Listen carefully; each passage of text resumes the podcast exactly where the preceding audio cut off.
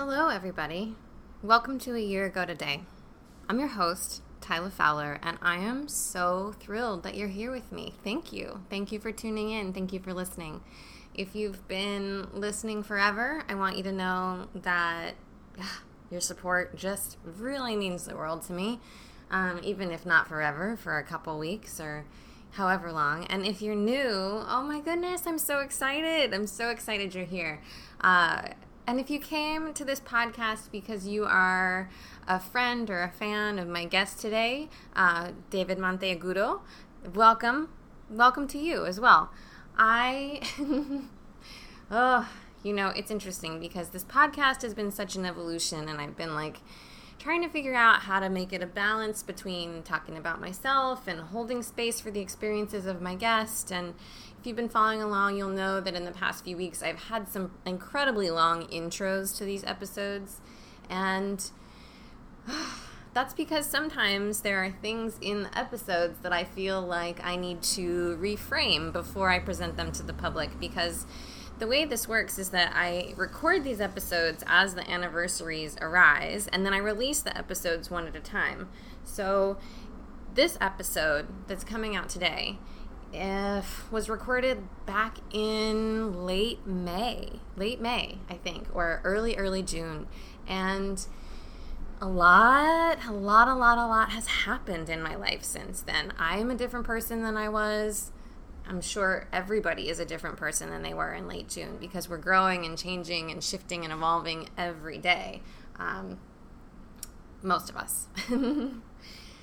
so, that said, I'm really wanting to let these episodes kind of focus on the experience of the guests and the stories of the guests and talk less about myself because not everybody is interested in hearing about me.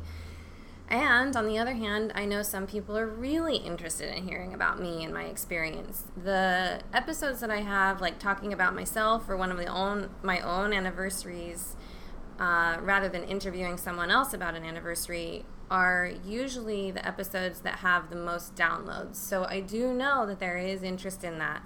And it's been interesting. I'm using I use the word interesting all the time. I'm noticing. That's I don't know if you guys are noticing that or not. Anyway, it's it's interesting to try to find the balance. So what feels important to tell you this week?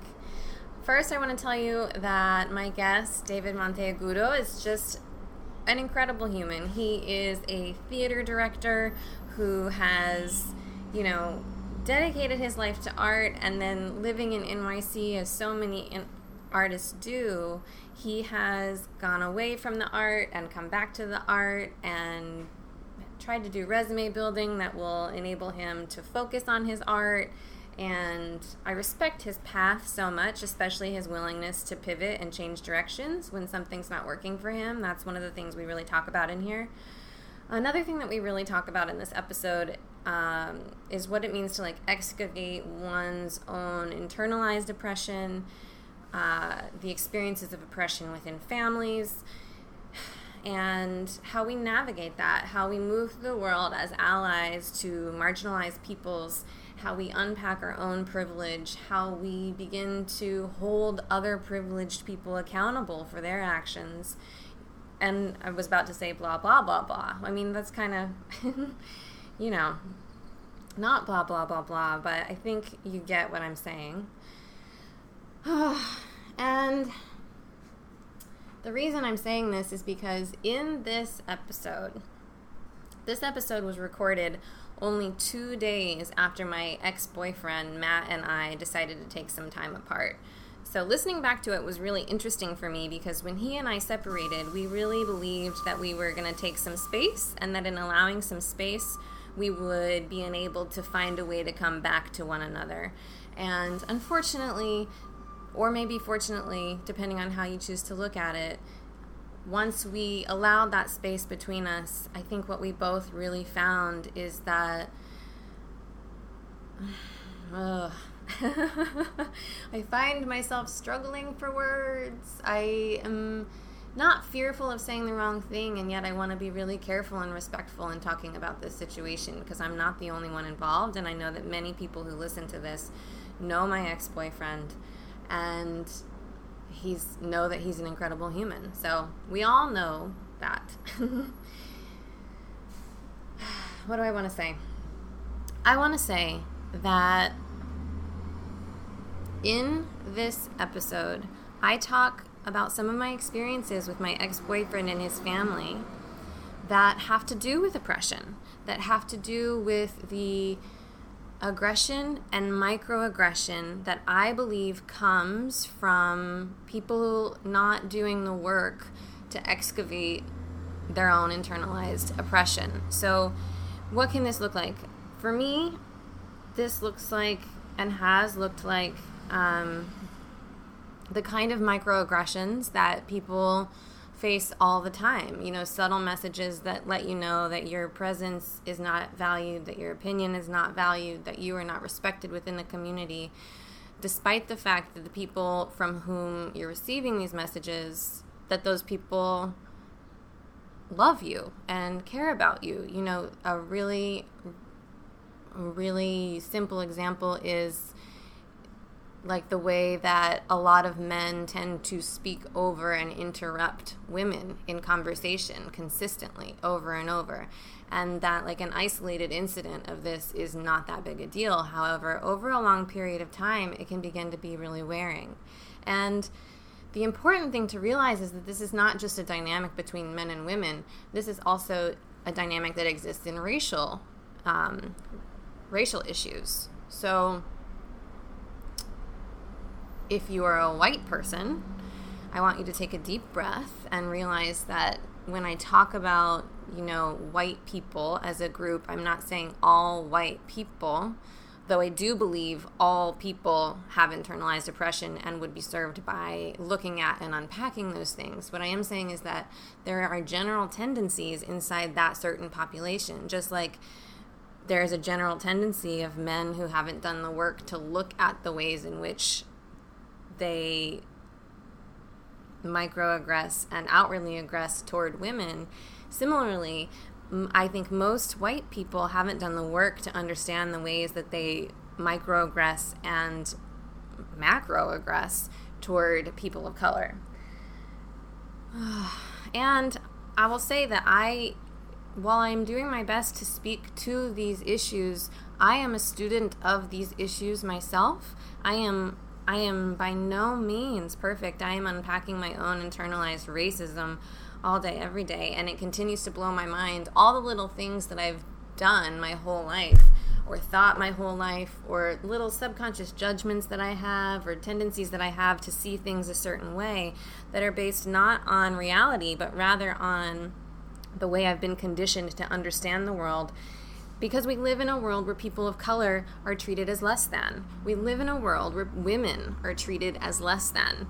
And the, the really really challenging thing about this is it's it's not one single person's fault. You know, when someone is acting from their subconscious bias, it's really challenging to blame that person when they've been conditioned to act the way they're acting. That said, it's really, really, really important that we begin to look at these things and hold ourselves and one another accountable. So, all that is simply to say that the things I say in this episode about what I've experienced are true. They're true to my experience.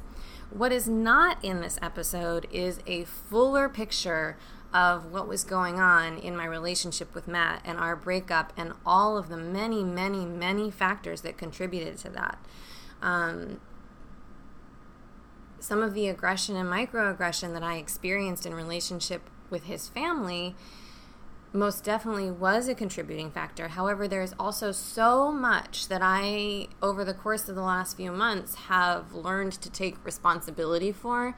The ways in which I was emotionally manipulative with him, the ways in which I was emotionally abusive with him, the ways in which my inability to speak up for myself, especially in relationships with his family, really, really negatively impacted my relationship with him one on one. And those things are on me. You know, it's my responsibility to keep myself safe. And for a long time, I haven't known how to do that. I haven't known how to take care of myself. I haven't known how to communicate honestly about my experiences of being harmed, especially when it's something so subtle that someone would say, oh, well, that's not harming you. Um, which is kind of the, the experience that I had. You know, I remember one specific time when when his father said to me, I don't believe that you've ever been oppressed. And the thing is that that was so confusing for me because when you know what's true for your experience and you say, "Well, yes, every single you t- every single time you talk over me, if it's happening consistently over and over and over and over every time we're together, that is oppression, you know? And what I've come to realize is that I've been conditioned to accept the things that white men say as fact. So when he told me, You've never been oppressed, I got so confused and I started to feel crazy. And I'm not crazy. This is a thing that exists in the world. It's not isolated to this particular family, it's everywhere all the time. If you look at the dynamics between men and women, if you look at the dynamics between white people and people of color, once you know what you're looking for, you'll be amazed. I see it happen on the subway. I see it happen I see it happen at restaurants. I see it happen on the street. It happens everywhere we go. The thing is, most of us, especially if we're members of a privileged class, men and white men in particular, don't know what we're looking for, haven't learned to see it, and therefore can continue to believe that these dynamics don't exist, when in fact they very much do. So, all that is just to say that my ex boyfriend is an incredible human being. He comes from a family of incredible human beings who I love with all of my heart and who I deeply respect, regardless of how it may sound listening back to this. And again, remember, this was recorded only two days after he and I decided to split. So I was also in a place where my emotions were pretty charged and I hadn't fully processed. So that's the danger when we're out in the world speaking about our experiences as we're having them is that perhaps we haven't been able to fully process them or understand them. And can we trust ourselves to show up authentically and honestly anyway?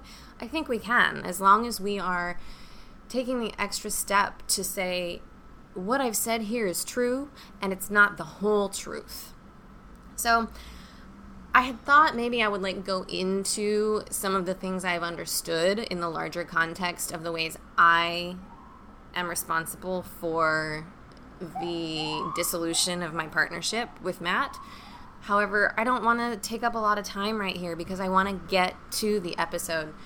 So here's what I'm going to do for a long time, I've been intending to monetize this podcast because up till now, I have been, I've been covering the costs out of my own pocket, paying for the sound editing. You know, I'm not paid for my time. Um, I also have received a lot of help from my producer and former co host, Sally Mercedes. She's not paid for her time. And because of that, it's made it really challenging to show up and treat this seriously and take it like a job. And it also sometimes makes it challenging to keep going because it feels very often like I'm pushing this content out into a vacuum and there's not an exchange of energy happening between me and the people who are receiving these recordings and who are being supported by this work. So, what I'm doing now is I am launching, relaunching. We used to have a Patreon and then I took it down, and now I'm going to relaunch our Patreon, where you'll have an opportunity to go and you can make a recurring financial contribution to support this work. It can be a dollar. I think I'm going to have like a dollar a month, three dollars a month, five dollars a month. $7 a month. And the reason I'm telling you this is because if you choose to donate at that $7 a month level or higher, I'm going to give you access to some exclusive recordings. I'm going to go make an entire recording about what I've come to understand about my own responsibility inside this breakup with my ex boyfriend, Matt. And I'm going to own all of the things that I did that are terrible. You know, sometimes when you start to understand your own behavior, you're like, oh my God, I'm a monster. And that's honestly how I feel. Like, this poor man, uh, he's probably scarred forever from being in this relationship with me. You know, I. I don't hesitate to say that his ability to trust women is probably really greatly impacted by the subtle ways in which I was undermining trust in our relationship. So, I want to talk a lot more about that because I know that there are a lot of women and, and humans out there who are wondering why their relationships aren't working and they haven't become fully present to the ways in which their own behavior is undermining the ability to trust and love the people around them. So, that is going to be one exclusive recording. I think I'm also going to make recordings of the apologies that I've sent out. You know, I just went through this thing called the Landmark Forum, and as part of that, you do some taking ownership of your own behavior with the people that it's impacted. So I've been sending apologies to the people in Matt's family. And I think I'm going to make recordings of those and I'm going to make that part of the exclusive content. And then the other piece that is present right now is that I made some incredibly emotionally charged recordings as this breakup was happening.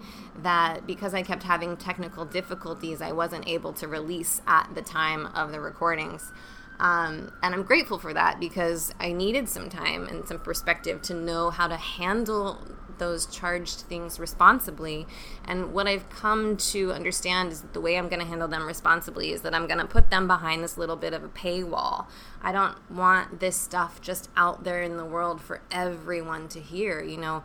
However, if you are someone who supports me and my work and who wants to deepen into your own learning around what it looks like to take responsibility for your actions within relationships, what it likes to what it looks like to take full ownership for what's happened.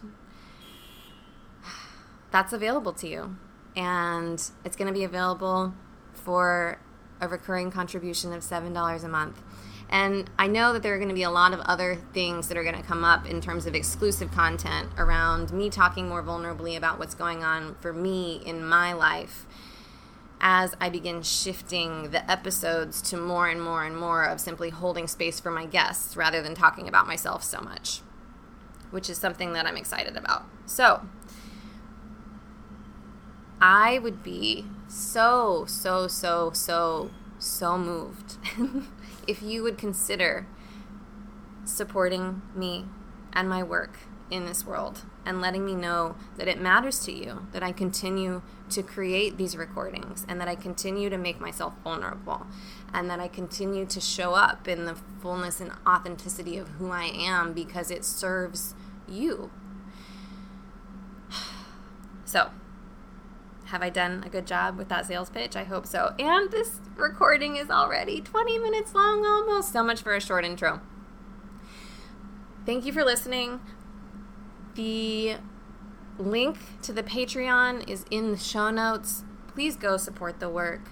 Please allow yourself to receive these exclusive recordings. Um, there's a lot there. There's a whole lot there, and I'm really eager to share it with you. However, it's up to you to afford yourself that opportunity. It's up to you to afford yourself access to the things that are going to help you to learn and grow. And I really hope that you will. Also, please, please, please go rate and review this podcast on iTunes. Share the podcast with your friends. Send me an email. Let me know what landed for you, what was activated for you. Follow us on social media. All of the handles, all of the emails, all of the links will all be in the show notes. And the last thing I'll say is that it feels like with this episode, I am initiating a new era of this podcast. I am I'm stepping into a new level of commitment around the production of this podcast and the way I show up inside the energy. I want to be here for you guys. I want to be a light for your growth and your expansion. And I want to know who you are. I want to know who's in this with me. And one of the ways you can help me know that is by going to the Patreon and supporting the work. So I hope you enjoy this episode, and I'll talk to you soon. Bye.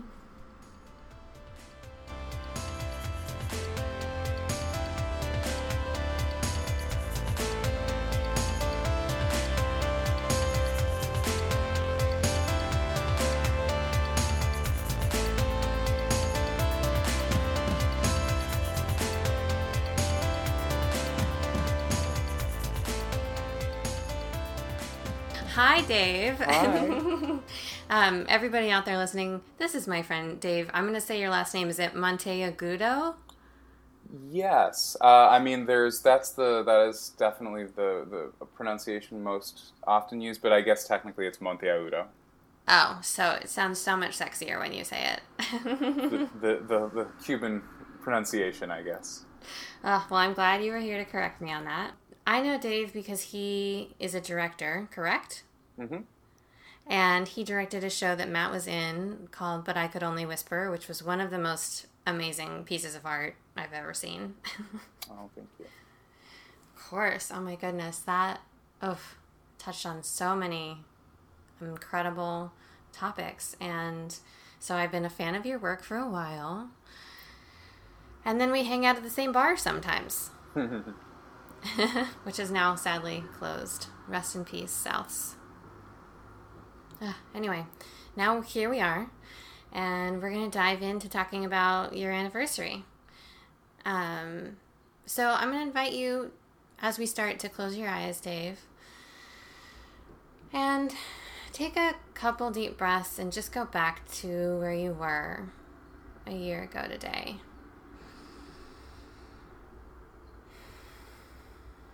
And allow yourself to feel into what was going on and all the things that were going through your head and all the feelings that were moving through your body.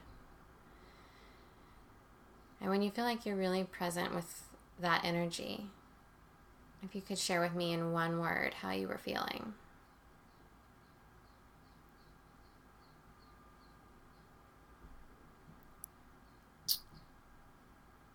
excited.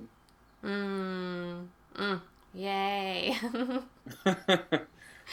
All right. Yes. So, in one sentence, can you tell everybody what was going on a year ago today for you? Yeah. Uh, a year ago today, I had left. Um, I was working as a uh, director of operations for an arts and technology camp uh, that focused on empowering kids um, through like their own self-directed creative process, and I moved to um, a company that did uh, sort of large-scale events for video game developers. So it was a new sort of opportunity for me to um, to tackle something that I was was excited about and sort of take on some more responsibility and you know so, so an opportunity for some professional growth.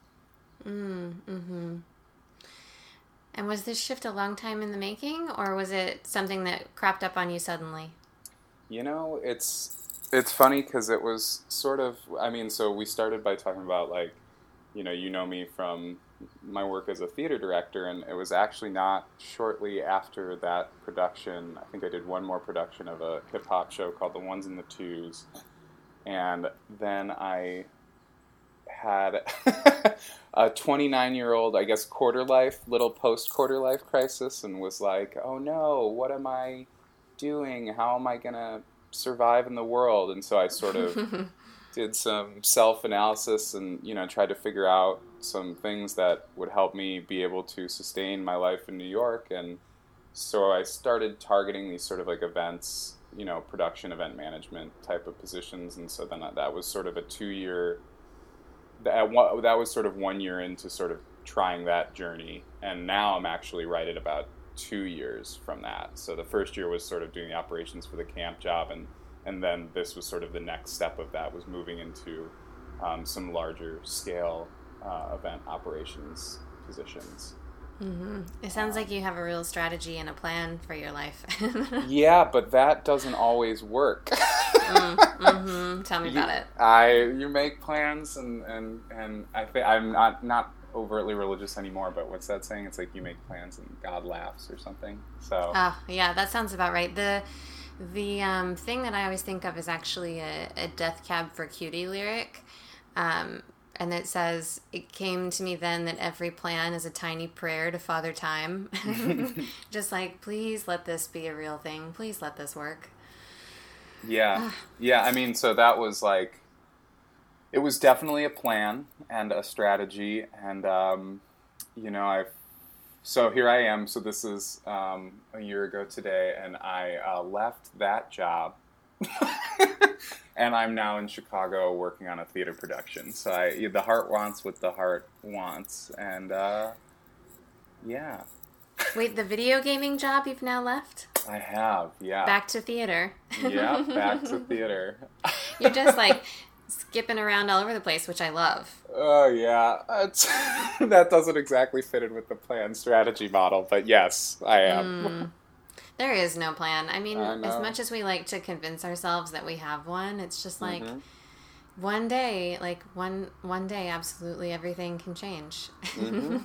Absolutely. when an opportunity arises or when disaster strikes, I feel like those are usually the two. yeah, yeah. So that's been. Yeah, I don't know. So yeah, the plan sort of, uh, you know, unfolded for a little bit of time, and then, and then you know, I just wanted to. I I was, you know, there's uh, given how I feel about a lot of stuff that's going on in the world right now. I felt like I needed to be making art, and Mm. um, there wasn't a lot of space for that in um, in that world. So I there was some other life stuff that made me feel like that too, and so I kind of just um, made a decision to shift what I was focusing on, and now I'm terrified again. So uh, isn't that just the way it goes being an artist? I wonder. I think so. I think so. Mm. Well, I'm like, where should we take this? We could go Yeah, in so many directions. I feel like. Yeah, I mean, well, I tell feel. me. Yeah, go ahead. I was gonna say, tell me a little bit about your time working at camp and what it was like to come up on that transition point a year Mhm. ago, since that's kind of where we're focusing to start. Um, what was it like working there? How did you enjoy that? And then, you know, how were you feeling about making that transition? Yeah, it was cool. Um, I mean, I really actually loved that job. Um, so I came to it. I had done a lot of teaching artistry work, you know, out of school and some professional development workshops, and I was sort of looking for uh, something that was going to let me give me some space to continue to make, you know, make art and you know also be able to s- stay afloat. And someone referred me to this. They, they, I, I don't know how they came across it, but they were like, "Hey, I think this would be something that you'd be into." And it was called Steve and Kate's Camp. They're based out of San Francisco, and um, kooky in a lot of ways, but actually, even since I left, have come to appreciate even more deeply kind of the, the culture that they were trying to foster amongst their company. Um, so, you know, in short, their story was that this um, this young man named Steve, who was trained as like a circus performer, uh, who was from New York, started this camp in the Bay Area, um, and it was you know like any other camp, uh, keep kids occupied. And then he he met his wife Kate, who uh, went to Stanford, and they both had done some you know early edu- childhood education uh, studying. I forget exactly to what level. I think he had a master's in like early childhood education. So they wanted to create sort of this environment. You know, when I think of camp, it's like it, the best moments I remember from being at camp were when you felt like it was sort of your world as a kid. You know, and you Mm, had free mhm. reign to go do do build whatever you wanted, and the adults were kind of more there just to like help make it safe and answer questions for you.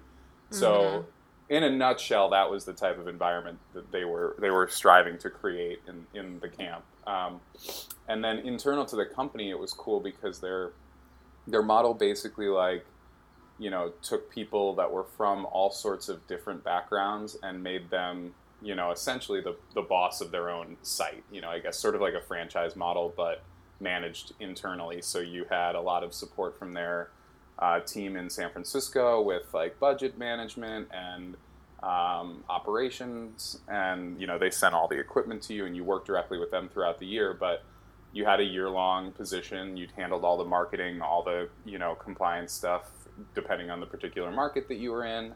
Um, and their focus was really on like building organic relationships between the families who went to the camp and and the people who were running it. Um, so it was cool. I mean, I got to bring on and manage a staff of about 25 people. Um, including Matt, who was mm-hmm. my filmmaker in residence. And, oh my uh, goodness, he had so much fun on that job. He would like come home and show me movies of these kids at camp, and uh, I can't even. There's like movies I still remember, like randomly kids that I've seen that I've never met in real life, like making jokes. yeah, yeah, and it was like, and being surrounded. I mean, it was so cool to be able to.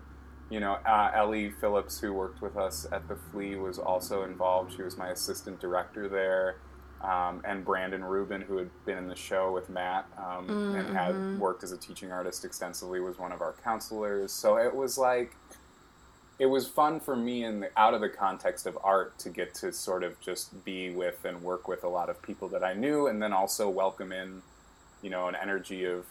It was kind of also the first time that I was like a you know senior person, you know, or mm. you know mm. Matt and I consider Matt, Ellie, and Brandon and several others kind of in that group, but we also had you know 18 19 20 year olds who this was you know a summer mm-hmm. gig for them. Um, yeah you were was... really in charge. Yeah. Of 200 and something children. How did that feel?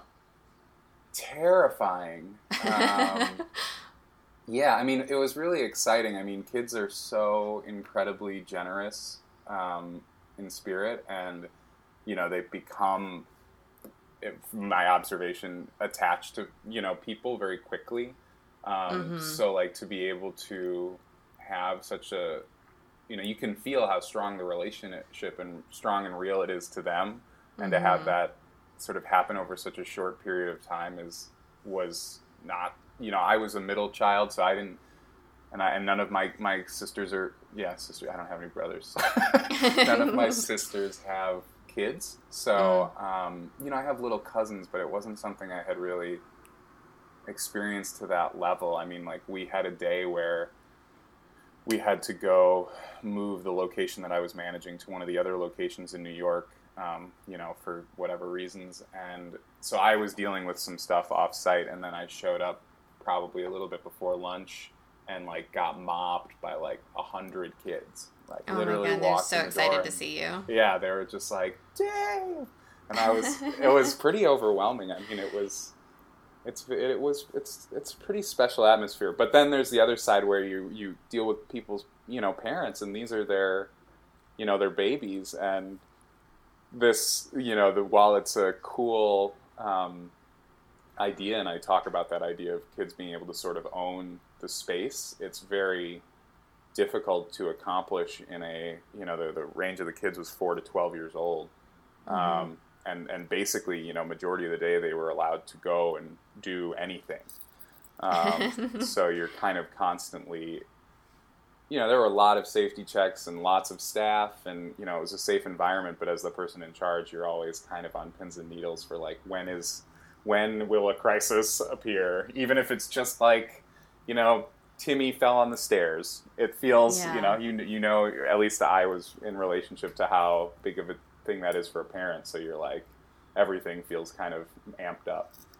Oh, taking care of somebody else's kids is one of the have you have you done it? Anxiety. Yeah, I mean like babysitting. I've never yeah. taken care of like 200 kids at one time, but um, I remember I used to work for my. Well, I used to work for a woman who has two kids and sometimes I would like go pick them up from school and even just taking them from the Upper East Side to the East Village on the subway, like at a crowded time of day. It was like, oh my god, what if I oh lose one of them? What if one of them jumps onto the tracks? They, you know. Yeah, yeah. You um, have that's like I call it, those were like the illogical fears. You're like the kid's not going to jump on the tracks. Like those were right. all over camp. You're like, what if they do this? And then the voice in your head's like, that's they're not going to do that. It's not very likely. yeah, but you're like, okay, but maybe just in case, I'm going to position myself between uh-huh. them and the track. You know. Uh, yep. It's ridiculous. I love what the, you said. Yeah. Oh, go ahead. I was going to say, and then the minute that you think like the kid's not going to do this, someone comes into your office and they're like, "Jimmy ate X. like, why would you eat that? and he's like, I don't know, it looks good. yeah. Uh, oh, I love what you said about the attachment piece um, because I think, you know, as you're talking about that, it's like kids form really strong attachments really quickly. I actually think that that's really true about me. and that it's not like that's kind of a rare thing to be an adult who falls in love with other humans really quickly and really powerfully because I think that we're often trained out of that as we grow up. Um, Mm. But it's just interesting, really making like I think about the night that you and I had our conversation outside Sal's, and I just walked away being like, I love him. um, Yeah, I I, mean, I walked away with that too, and I have to be honest, like, uh, trained out or beaten out or whatever, you know, life. I mean, I'm a Cancer, and I was me like, too. a, yeah. When's your birthday? hmm July twenty second, which is actually probably right around when this will come out. Oh, well, happy birthday in advance. Mm, thank you. When's your Um, birthday? July sixth. Mm, mm-hmm. Fourth of July was like my unofficial birthday party as a child. Oh, that's so fun. It sure was. Um, but yeah, I was just like thinking, um, you know, like about again thinking about the kids from camp and just like how, you know, I was a wild, crazy kid. You know, like my mom used to say that the teachers, um, the teachers would say, uh, what was it? It was David's classroom conduct affects learning but but he's funny. So I was like, you know, and that's I feel like the entertainment part, but like I feel like the older I've gotten, the like more I it takes me much longer in general to like share that with people, and I don't. I mean, like I have some inklings as to why that is, but that's why like when we met, it's just you meet those people who, for whatever reason, you know, you kind of those things go away. Does that Mm, make mhm. sense? Yeah, you just feel comfortable Yeah. immediately. Oh, well, I'm glad to hear that. Mhm. um, so were you sad to leave the kids or by the time that you had been there for a year were you like, okay, I'm ready. I'm ready to not be in charge of 200 small people. Man, it's it's kind of bittersweet because in I've had I've thought a lot about it since I left, and I definitely at the time like thought I was going on to something better. And there were a lot. I mean, I learned a ton in the new job, but it was not um, to me the like there was a much stronger immediacy to like how what you were doing. Like you know, you saw how meaningful it was to those kids. Um, hmm so I do miss that, and I do miss. I definitely missed the ability to sort of create your own team slash family because a lot of the work that that I was doing after that was much more, um, you know, vendor relations. So it's kind of plug and play. You know, it's not really Mhm. like you're not. It's not that type of sort of family vibe, but um, so I did miss it a lot, um, and I'm still trying to figure out what what that all means. Mm-hmm. Ugh. So what what has happened for you in the last year while you were in that new job, which you've now transitioned out of? What was what were the Oof. big high points or like the big learning curve or whatever's present for you that you want to talk about? Well, the high points. I mean, it was uh, so originally. I got I left the job. The the company that I joined hired me on to. They were launching their first ever convention in New York. So that was sort of the project that that um, you know gave them the impulse to hi- bring on a new person. Um, so I got to be part of the three person team that sort of planned and executed the launch of this video games convention that drew, you know, 5,000 people over the course of two days to Terminal 5 on the Mhm. west side. Um, and I got to take a lot of ownership over running sort of large scale events like that. We did a few expos in Boston. So, like, in terms of, I think I need to remind myself that sometimes in terms of the scale of the work. Like, it was, there are definitely accomplishments. Like, I got to direct an award show. Um, which was very cool. I had never worked with a in a theater that had that like level of equipment and and and it was live streamed with and and there were like 70 segments and I got to call it all. So like that was really cool experience, but it felt a little detached from like every other time I was working as a creator. There was like a real you know, um, emotional attachment or need connected to like the impulse to make the work. And this was like more, well, we're making it because people like games, you know, and we want to we want to elevate this community, which is good, but not something that I felt that same deep level of attachment to. Um, so that was sort of the work side. Um, and then personally, I um, just got, I can't really say just anymore, I don't think, but I, in the past year, I was, so one of the impulses to sort of start that journey to, you know, that whole plan or strategy was that I, you know, had sort of come to my own personal realization that I was pretty confident I wanted a family. Um, I don't know. I didn't know what that meant. Like, and I kind of accepted that even in the acknowledgement that I wanted one. Like, that could just mean a home with my dog and my at the time uh, my my girlfriend of seven years. Um, but that is not. That is something that has changed in the last year Oh to address goodness. it indirectly. well, can I tell you something that's just really interesting in terms of, I mean, the way that this whole podcasting thing is unfolding for me is that every conversation is perfectly timed with what's actually happening in my life. Um, but two days ago, Matt and I decided that we're going to take some space and he's going to move out for a while. I'm, I, you know, I don't know the details of it for you, but I, my impulse is to say that I'm sorry because I know how difficult that was for me.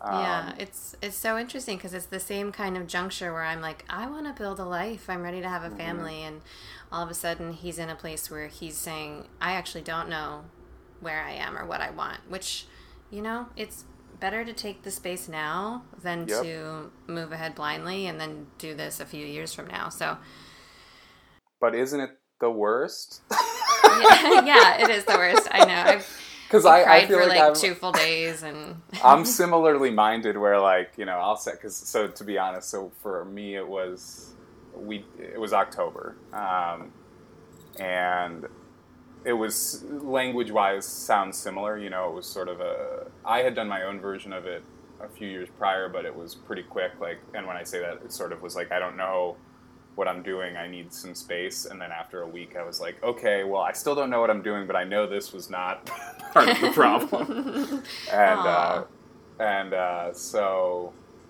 you know we worked through that period and then about two years later sort of on the other side it was i don't know what i want but i know that i need something different to sort of shake things into a place where i can start to really look at that for myself that was you know what i got from from my partner um, and you know so it's like i mean uh, this was six months ago and you know it's not that there haven't been conversations but i just life is messy and you know Mhm. whenever if you've spent i don't know if it's been the same for you but like you know if you spent that much time with someone it's so in some ways it's like great to be able to have the like sound mindset and emotional stability to be like yeah it's better that we that we do this now but then there's like the other insane part of me that's like well can't we just like have a fight so i can be mad and not Mm, not mhm. care about it anymore yeah.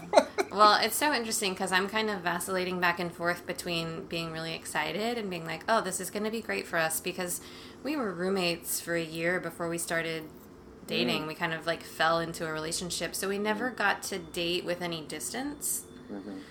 So I'm like, okay, maybe that'll be great. But then I switch, like, go quickly back into the place of actually just being really pissed off after, like, it's like, how after five years can you not even know if you like me? Yeah, yeah. Uh, but you know, it's a roller coaster. life yeah it sure is Yeah. Uh, so you've been through that while you were at this new job. Also, it's so interesting when you're talking about those large scale events that you were doing. And it's like, oh, it's it's really like resume building is what you're. kinda yeah i mean which is kind of gross right Mm, I mean, yes and no. I've been having this experience lately where I am starting to look back on the things I've done professionally that have made no sense to me because I really have hopped around a lot. But now I'm like, oh, I see that that like year I spent working as a communications associate at a nonprofit. Now that I'm like moving into a career in broadcasting, I see how that applies. You know, it's like it all starts to come full circle in this weird way. Um, well that's comforting yeah. Yeah. Well, it just makes me think that you're going to be doing artistic work that's going to require those huge event management skills, which makes me really excited. yeah, me too. I mean, I'm that's that's I mean, that was kind of what was behind it strategically. I just I think sometimes once you once I've gotten into it, it's hard to you know, I, I don't know, maybe I don't know if it's me or everybody, but you, you want to get to the, the the goal so that mm-hmm. I become mm-hmm. impatient in the in the inner room and, and probably don't appreciate the things that I have done enough. Um, mm-hmm because I'm like, well, this isn't exactly it yet. yeah, and I think that's a pretty universal experience for us to be like frustrated that we're not yet where we think mm-hmm. we want to be, even though we know that where we ultimately are going to end up is not where we think it is, but it's going to be better. You know, it's like this weird. yeah. Can't we just relax? Yeah, enjoy, smell the flowers or enjoy the yeah. scenery. Mm-hmm, um, mm-hmm. I feel like that's why I, why I enjoyed talking to you so much the first time uh, that we met, and, and even now, it's like something about uh, the way you approach the conversation just uh, makes me feel like that's there's time to sort of enjoy the the I don't know the story, um, the what's mm. gone into things, um, the unfolding. Yeah, the unfolding. Yeah, I broke my hand to... too. What? When? It, within the last year. Was it your good hand or was it the hand that you don't use that much? It was my it was the hand that I don't use that much. It was my first oh. serious New York bike accident. Ooh. But luckily I had that had that health insurance, so my hand's all good now.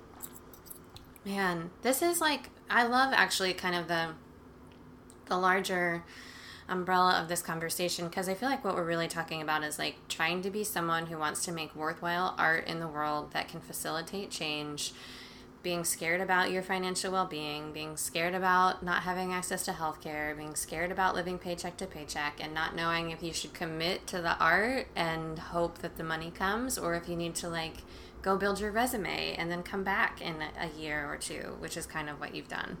Mm-hmm. Yeah, that's that's pretty. That's a you summarized that well. so how are you feeling now about about moving back into the world of art and I mean, you said you're feeling terrified again, so tell me about that. yeah, yeah, yeah, gladly. Uh, well, it was funny because I, so I, you know, made the decision that I was going to do that, um, and I went to the artistic director at the theater that I work at in New York. I found out he was doing a project that I was very drawn to in Chicago and so I asked him if I could assist him on the project, and he, you know, graciously said yes. And it's been so I've been, you know, I'm in the midst of that project right now, and so the mm-hmm. first two weeks were like heaven. You know, I was like in a rehearsal room again, um, mm. observing the best room to be in, right? Observing mm-hmm. some amazingly talented actors. Um, share some incredibly personal stories um, and put together a, a really timely piece. Um, and then about two or three weeks in, I had that creeping sense of like, oh, I'm gonna be done in you know a hot second, and I am not gonna have any income. So I started to get that creeping sensation back in, but it has been, I mean, I'll say nice. Talk to me in like you know a couple weeks, but so I've spent mm-hmm. our off days the last couple weeks like looking for contract work and you know sort of strategizing as to how to keep that balance of you know supporting myself as so that I can make the, the art and the work that I want to be making. Um, and in a way that has been exciting you know looking at looking at things and um, you know seeing how the experience that I gained over the last two years sort of opens up opportunities that previously hadn't been there in terms mm. of like supporting myself to make the art. So we'll see how it all shakes out, but um, that the, at least that has been exciting to sort of re-engage in that cycle with some new, you know, new chips to play. Mm-hmm, mm-hmm. There's more available to you now. Well, we'll see. I don't know yet, but I think yeah. so. Yeah. Mm. Yeah. And what do you want to do next artistically? Hmm. That's a great question answer that question. No, um, that's well, that, fair. No, that is part of. I mean, so one of the goals I set for myself in this year was to, um, to have to have a stronger sense of what the answer to that question is. So I've been I've been trying to work on it, and I know. Um, I, I, really think that the it's I think it's going to be an exploration, but the place I want to start at is um, so my I'm Cuban and Irish. My my father was born in Havana and um, moved to Puerto Rico and then eventually to Chicago when he was 14. And my mom grew up in a very very very small town farming community in southern Illinois. Mm. And so I think that where I want to start is by starting to mine and excavate the histories of where my family came from and sort of the cultures that um, that exist around those histories because it's not um, my family very much has been sort of the assimilated like middle American dream you know sort of thing so to speak so I grew mm-hmm. up you know privileged in in Illinois you know going to school surrounded by a bunch of other white folks and you know, I had cousins who, you know, we had an interesting conversation with my cousins this past year after Trump got elected, um, where we were all talking about uh, my uncle sort of prodded at it uh, and how we identified. Um, and he, you know, he asked me because I think he thought that I could take it and that I wouldn't. I, mm-hmm. I, I, I couldn't tell where he was going for a while, and then eventually I understood that he was sort of looking at as all of us being first generation Americans, um, how even within one family, people identified, you know, some people said, I said I, I identified as white, which um, mm. is sort of part of that, part of why I want to start the exploration there, because that was interesting, and I've been doing a lot of thinking on that since then. Um, and, you know, I have a, you know, a cousin who's, uh, father was an illegal Mexican immigrant who was deported. You know, so they sure as shit didn't identify as white. mm-hmm. um, yeah. And then I, you know, my I have another set of cousins whose father, you know, was Peruvian, and so they outwardly don't look white. Um, so they they certainly don't identify as white either. Um, so it, so that's sort of a that's a starting point. Um, and so I've started to try to focus on um, communities of uh, in the in the Latino theater community in, in New York and sort of start to have these conversations with different artists and, and see where it leads me. But that's that's the path I want to start down in terms of exploring and, and I've always felt sort of be passionate about social justice issues. So um, I would imagine that'll kind of circle back around to a project related to immigration or, you know, the American dream or whatever. But mm, hmm that's where I'd like to start. Well, I think that's incredible. It's such a the topic is so alive right now. I feel like because I, you know. I have always identified as a white woman, but if you take a look at my heritage, you know, like get into the DNA of it, it's just not true. mm-hmm. mm-hmm. um, you know, but because of my outward appearance, I've been privileged to be able to walk through the world with that label and to reap the benefits of that. Right. Um, but when it gets down to it, you know, I think especially when it comes to being an ally, it's like, I gotta stand up. These are my people for no matter who the people are. Um, so it's so interesting to look at kind of those intersections in terms of like how we present and maybe how that's different from where we come from and even within families. I, I love that. Yeah. Uh, yeah. Uh, it's, uh, I had an, a very, I met with a playwright who also is, so he's of Mexican Irish descent and, um, and we were commiserating over, neither of us speak Spanish. Um, mm, mm-hmm. And I've, always had like a you know, and obviously that's something that's that's within my power to change. Um, but I don't know. There's always been a lot of shame around around uh, even sort of owning that part of my history, and, and it's interesting too. And it's not not that I'm the the goal here is not to put it on my father, but like that's one of the things I'm interested in is like what what in society created the culture that was that that sort of assimilation culture because if, if you met my dad today i mean he was when he came to america he was in high school. And uh, he learned the he learned english by watching the news which is what their father my abuelo had them do so that they would learn english without a dialect. You know they, mm, would, they wouldn't mm-hmm. have um, you know a spanish dialect. And so i don't know there I, I have a lot of learning on my own to do just about that because um, that's a topic that interests me. Is like how do we sort of homogenize our cultures and end up with this whatever middle America is. oh, yeah. Well, and the motives for it are so complicated, right? Because mm-hmm. I was mm-hmm. actually just listening to a podcast about this the other day, and they were saying that so many.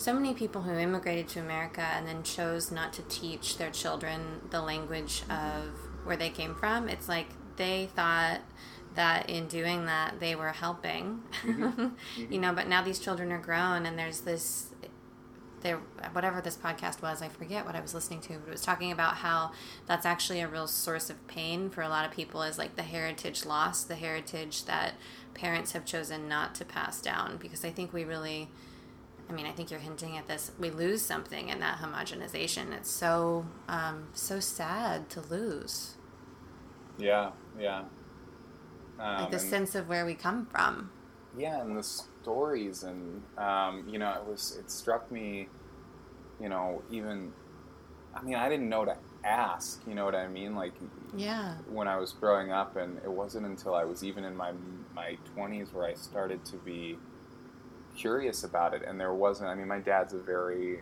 he's a very kind-hearted, you know, sweet guy, but um, he's pretty quiet. You know, he doesn't really. He's not like a big gregarious storyteller, and I realized in my 20s that I hadn't really gotten. I mean, I got a very brief version of it, but I never really got a detailed version of like what his immigration experience was like as the oldest in a mm. family of five children.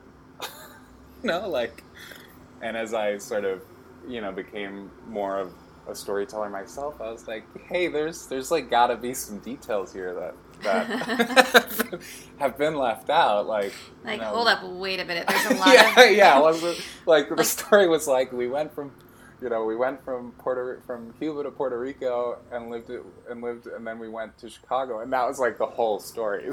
like, mm-hmm. there's got to be more to that story. Mm-hmm. Um, and you know, he he he went back. I mean, I have not been to Cuba yet, so that should probably be at the top of the list of things to do. Um, but he went back uh, a while ago now, probably like ten or fifteen years, and you know he talked. To, he came back, and you could see the joy and the happiness, and he would he was talking about how.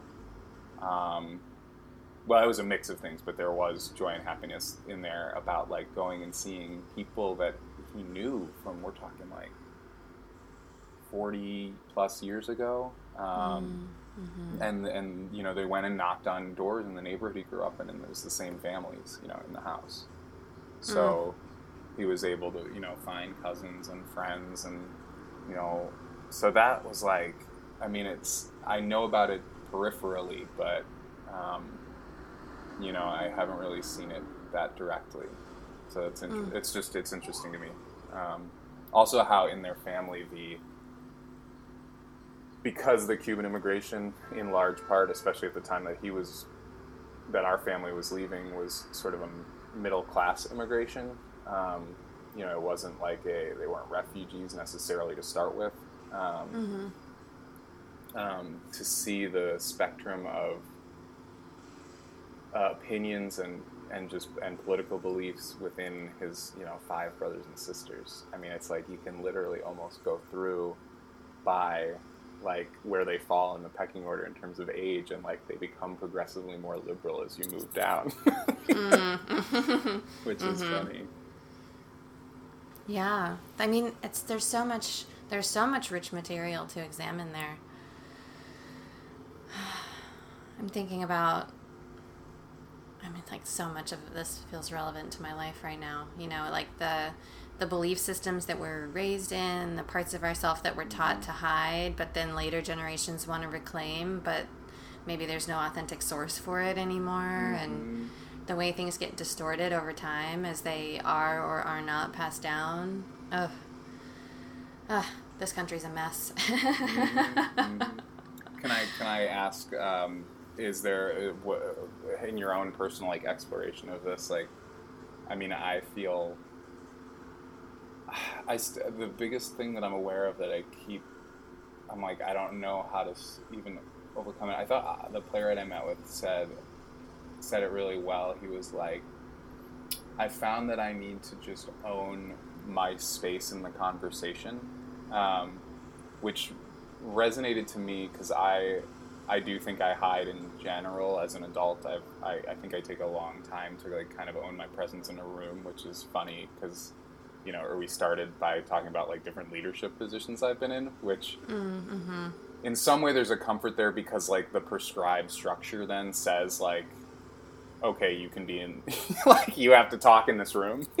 Mm-hmm. um, and I've found that in like when it's not structured that way, I my tendency is to kind of just like I'm very hesitant to express my opinion directly or you know own my voice in the room. Um, mm-hmm. And so I, I, that when he said that to me, that really resonated. You know, having already kind of bonded over that, he also was a non-Spanish speaker and being like, hey, you know, we're all kind of a part of this mess that is the American experience and you know regardless of what feelings you might have about how your history has dealt with it you know it's important that you be able to be bring your voice to the conversation. Um, yeah. so I, that's I, I need to do that more because um, I'm not going to learn about other people's if I don't show up you know? Mm-hmm. it's really I will say it feels highly relevant for me right now and it's really challenging like for me i have been really excavating my internalized racism which mm. um, you know the thing about internalized racism is that most of us don't know we have it um, and it comes out in these subtle ways so i had a thing that happened last june where i was speaking in front of an, a mixed audience you know white women and women of color and unintentionally really activated some trauma for quite a few of the women of color in the room. Um, I had other women of color who were coming up to me, you know, thanking me for my bravery of like sharing my experience. But there was this incredible divide, and I realized, kind of unpacking that over the last year, that um, that there was some subtle racism getting in the way of me fully understanding the context of the situation. Um, so it's interesting because I think the first part of learning how to own your space in the conversation is knowing when to step back and listen to the people who know what they are talking about. um, and then on the other, like, the other side of that coin, my own experience of oppression, because I think that's really what we're talking about often, is um, around patriarchy. And mm-hmm. it's like within my own family, I can see how my presence and the things I cared about as a child was valued much less than the things that all of the boys in my family cared about. Like everybody went to all the boys' sporting events, nobody came to my dance stuff, you know. And so I grew up feeling isolated and unloved and terribly wounded. And you know, part of what's been going on with Matt and I is I've been knowing these people in his family and loving these people in his family for the last five years. However, there's very deep misogyny there, and there is a lot of aggression that's not even subtle. mm. And what's really happened lately is I've started standing up, and you know, when people in his family get aggressive with me, I've started being like, this is not okay, you know, and I called somebody out on a racist comment the other day on social media, and there are a lot of people who are like, "You just can't do that when it comes to your partner's family." And but for me, I'm like, okay, but if we're not, isn't that you know, where you, you theoretically like want to be able to do that? Right, and you would think like these people love me; they're going right. to hear me, um, and that is unfortunately not how it went at all, and is not the reason that Matt and I are taking space, but has definitely been a catalyst. And I'll say we've almost broken up like four or five times in the last year and a half, and almost every single time has begun with some event between his family and I wherein it doesn't seem to matter how clear I am or how respectful I am or how humble I try to be inside of a conversation. There's this weird thing where it's just like the way they receive me is so distorted. Um, and it has to do with tribalism, you know, mm-hmm. and it mm-hmm. also has to do with them protecting their sense of who they are, which yeah. they've learned. Like it's it's so interesting because it's about I've been doing nothing other than learning how to take up the space inside of a conversation for myself. Mm-hmm. And it's really causing some major shifts in my life that don't necessarily feel good. So I understand why people don't do it more often, you know, because it's hard and it's scary and things fall away. Yeah. And, and and I think the reality is like as you're sort of saying about what you experienced with Matt's family is that like it's one step. There's man, I, am not gonna remember it, but there's I there's this old story that a yoga instructor shared with me at with our class when I was. Oh, I love that we're going to talk about yoga now. and it was like, I feel like it's probably also like an AA thing, but um, mm, it was mm-hmm. it was something like I walked down the street and like I'm totally butchering this. It's it was like I walk down the street and fall into a hole. I can't get out. I walk down the street. I see the hole. I fall in, and I can't get out. I walk down the street. I see the hole um, I fall in, like somebody helps me out or something like that, and then the, the, the eventually it gets to like I take a different street. mm, hmm Yeah, and, you learn to like, yeah, yeah, yeah, yeah. Yeah, so I guess what I was driving toward is just like that, like you know what you were talking about with Matt's family is like the is maybe I mean I don't I don't know them like this, but I see versions of it in my own family and certainly in the world. Some people just don't want to like look at the street. you know, like they they're they're not interested in that type of interpersonal, you know, conversation with themselves. You know, and and mm-hmm. that's you know i'm that's part of one of the things like i'm in my own place with my own personal journey with my own shit but like that's that's one of the reasons i'm thankful like every day that i did you know go to art school and get the training that i did because it has allowed me and given me skills to be able to do that type of self examination and you know meditate on things that are important to me and you know sort of try to engage with those questions whether I'm successful in doing it or not. At least I have the the tools to do it and the I, I guess emotional intelligence for lack of a better word or um, now that I always do it well you know Lord no I probably should have should have gone and talked to a talked to a therapist at some point in the last five ten years but um, oh. Well, because that's the thing. It's a skill set. Right. It's a skill set to have the tools to do this kind of excavation. Like you were talking about wanting to go back and excavate your family's history and heritage and all of that. And even that takes incredible emotional acuity. Yeah, and and I mean it's like and, and that's the thing is you it's like it's an ongoing you know you never you, you don't know what tools you're going to need until you get into it too so like that's its own thing be like i have the tool to be able to look at that and then like be honest with myself and say like hey you know idiot here's some stuff that you didn't expect to unearth and you need you know you need to go talk to this person to you know mm-hmm. excavate it more or deal with what you've discovered or figure out how to channel that into something useful um, mm-hmm and it's easy you know I, I try to remind myself too like it's easy to talk about it and then you got to go do it um, yeah, yeah.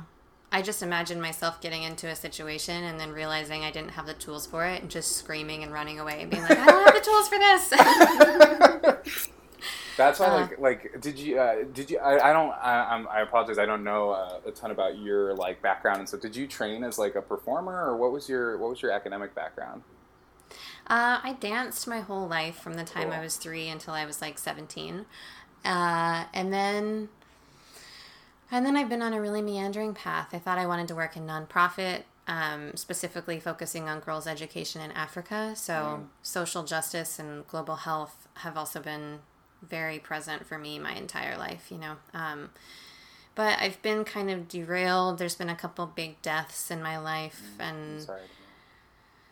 thank you. It's it's interesting because it really, I mean, talking about American culture and all the things that are wrong with it, we don't support people in their grief often. You know, I feel like my best friend passed away, um, I think in 2011, and then my father passed away um, almost four years ago now. And in both of those instances, I felt so incredibly isolated and alone. And so my education has really been about, in the last three years or so, learning those emotional skills to be able to support myself and to call in the support I need. It's actually super interesting because I mean, by the time this comes out, who knows what will be going on with Matt and I because it's not going to come out to July. But I posted something on Facebook that was about getting my heart broken. And I was super aware that as I posted it, that if anyone in his family sees it, and probably a lot of his friends would be like, ugh, I can't believe she's advertising this. Mm-hmm. Um, however, within like 10 or 15 minutes of posting that, I received like probably 10 or 15 text messages from people that care about me that were saying, like, hey, I want you to know that I'm here if you need me, if you want to talk, if you want to drink, if you want to walk, if you want to cry, you know, and I I've had such big experiences of loss in my life in the past and not had that support. So it's interesting because it comes back to what you're saying about learning how to take up the space inside the conversation. It's like learning how to show up even inside our grief so that we can be supported, regardless of the fact that everybody who's conditioned to assimilate with this culture of silence, which I would say is everybody who buys into patriarchy um, is going to judge you and is going to, you know, I've been terrified. I'm just waiting for this sounds terrible. I'm just waiting for an attack to come on social media from someone who thinks that me speaking publicly about my experience is inappropriate. Yeah, man. Um, that's uh yeah, sorry, it just sent me on a on a loop because I definitely have personally hidden my grief around my own uh, relationship loss um, and sort of hidden away. And it's you're right. You know, I, I don't, I haven't really done enough self homework to even know why I do that. Um, but I've definitely it's something I've done in the before this. This isn't the first time, and no, you're right. I mean, even hearing you say that, it's like I fully know that I have a rich group of friends that would, in a heartbeat, come out to support me. But I very much you know, kept it away. And I, you know, I don't, I don't know why, but um, I think shame has a lot to do with it. Um, but I think that that's beautiful that um, that you're able to sort of step in and own that, and you know, um, accept that support. Mm. Thank you. I've really been practicing. you know and that's the thing is i don't take for granted that it really is a skill i mean vulnerability is a skill in Hell and of itself that's what i i mean that's why i love like performers i mean in part that might be why i stepped out of performing into directing mm-hmm. is because it's it, it i mean that is why i appreciate what dancers actors i mean i'm specifically drawn to like live performance but why that is you know why I appreciate what they do because it is insanely vulnerable. I mean, you know, the project that I'm working on right now has been one of the most humbling experiences. You were talking earlier about um, listening and realizing mm-hmm. when it's your job to sort of listen more. Um, and so this story, this particular story, is part of um, the play. Is uh, uh, father comes home from the wars and it was written by Suzan-Lori Parks, and it's part of a. It's the first three plays in a nine-play cycle that examines um, the African American experience throughout American history, starting mm-hmm. and generally, I mean, the the two second and third parts of the cycle haven't been written, but there's a you know assumption estimation that they're all going to sort of circle around a particular war in American history. Um, so the first part is is around the Civil War and you know asks the question of what it would mean, you know, uh, for a, a, slave to choose to go fight with his alongside his master in the Civil War and for the Confederacy. Um, mm-hmm. But I mean, Suzan-Lori Parks' writing is incredibly um, epic in scope and scale, so it, it takes on a hell of a lot more than you know the the simplistic even part of that narrative. And so, you know, I've been shutting up and listening a lot. mm-hmm. um, and so the to be able to even be in that room and and you know understand what you know how our imperialistic capitalistic society has impacted that group of people and their culture um, and they mm. didn't even you know we were talking earlier about immigration. I mean these this is a group of people who were ripped from their country and taken here not they didn't cho- choose to come here. And so to sort of see how a, a large group of people of artists in their own you know way get to um, grapple with that for themselves through this piece um, has been like, you know, I don't even know how I, the hell I got talking about this, but um, it it shows me how important, and the director um, Nigel Smith, I think, is I, I I've come to even more deeply appreciate his impulse to like. I, he we used the word yesterday like shake I don't know if he said shake the world, but like I get the image of like if the world was a person that you could take by the shoulders and just kind of like give, him, give him a like, hey, yeah, yeah um, listen to me, just yeah, listen to me. yeah. So we're at that point, I think, in in world history where there's a lot of people that feel like we need another good shake. Yeah. Well, and thankfully, I think that there are more and more people who are willing to step into that space and do the shaking, you know, myself included. Mm-hmm. Uh, regardless of what it means I might lose. I mean, that it's so interesting to be like, I really can reduce this whole separation to like patriarchy and other forms of oppression. Mm-hmm. Yeah. um, which, you know, I don't know. Like, that's my side of the experience. I don't know that Matt would necessarily characterize it the same way. Um, I heard something really beautiful the other day that I I want to share with you and also anybody listening who's wondering about you know like this balance between knowing when to listen and knowing when to to step in and take up space in a conversation it's it's the rule was like for white people if you are in a room with people of color that's when you listen. And when you're in a room with other white people that's when you speak and speak loudly. Yeah. you know and same thing with men and women. It's like if for for men who are in the presence of women or people who don't have a traditional identification in terms of gender or sexuality that's the time to listen. And then when you're around other men that's the time to speak up. You know it's mm-hmm. like and that's so interesting because I I think most people would argue that it's actually most challenging to speak up when you are around members of your own tribe because there's that primal fear of being exiled for your beliefs and then no longer getting to benefit from the privilege of being part of that tribe. Mm. Uh, which is just like I feel like that's part of the like that is the microcosm playing out. I feel like in my romantic entanglement, which is like so meta and it makes me so frustrated. ah. and regardless, I choose to be an ally. Yeah, absolutely. So that's I think that's what it comes down to is knowing like this is my truth and it may cost me some things and some people that I love and at the same time I want to be on the right side of history. Definitely.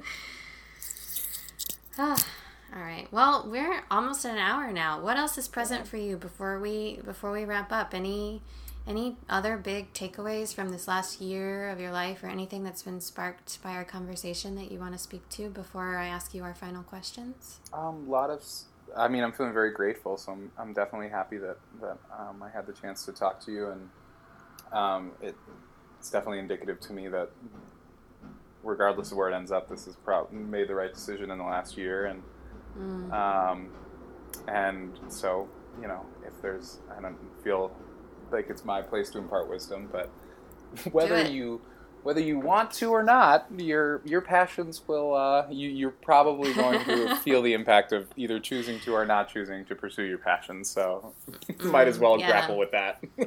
yeah, might as well deal with that now instead of in a few years. Yeah, exactly. They're coming for you.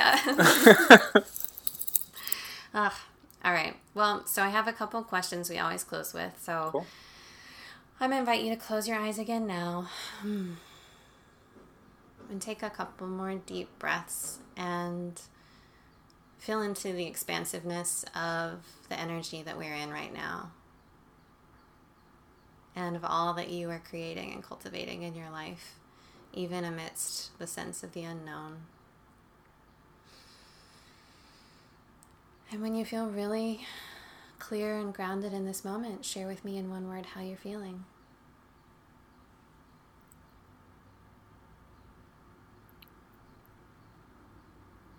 Happy. Mm. Yay! Yay! Excited and happy. I thought you might say excited again. I was like, that'll be cool. No one's ever said the same word at the beginning and the end. Ah, um, and then the last question is if you could go back to a year ago today and speak directly to yourself from the human that you are now, wow. what would you say?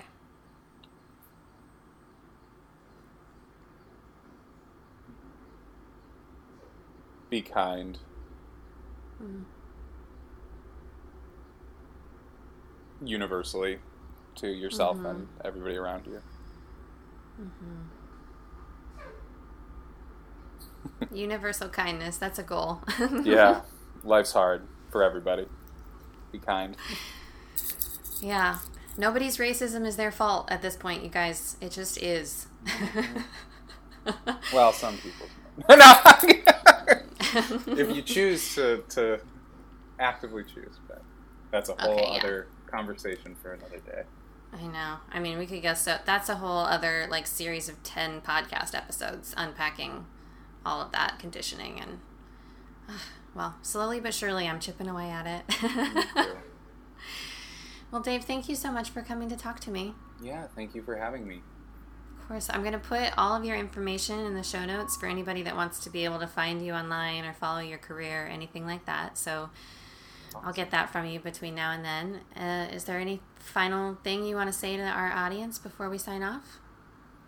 no, thanks for listening to a little bit about my last year, and uh, you know, please reach out if you're interested to connect. Mm, love it. All right. Well, until next time. Bye, everybody. Bye.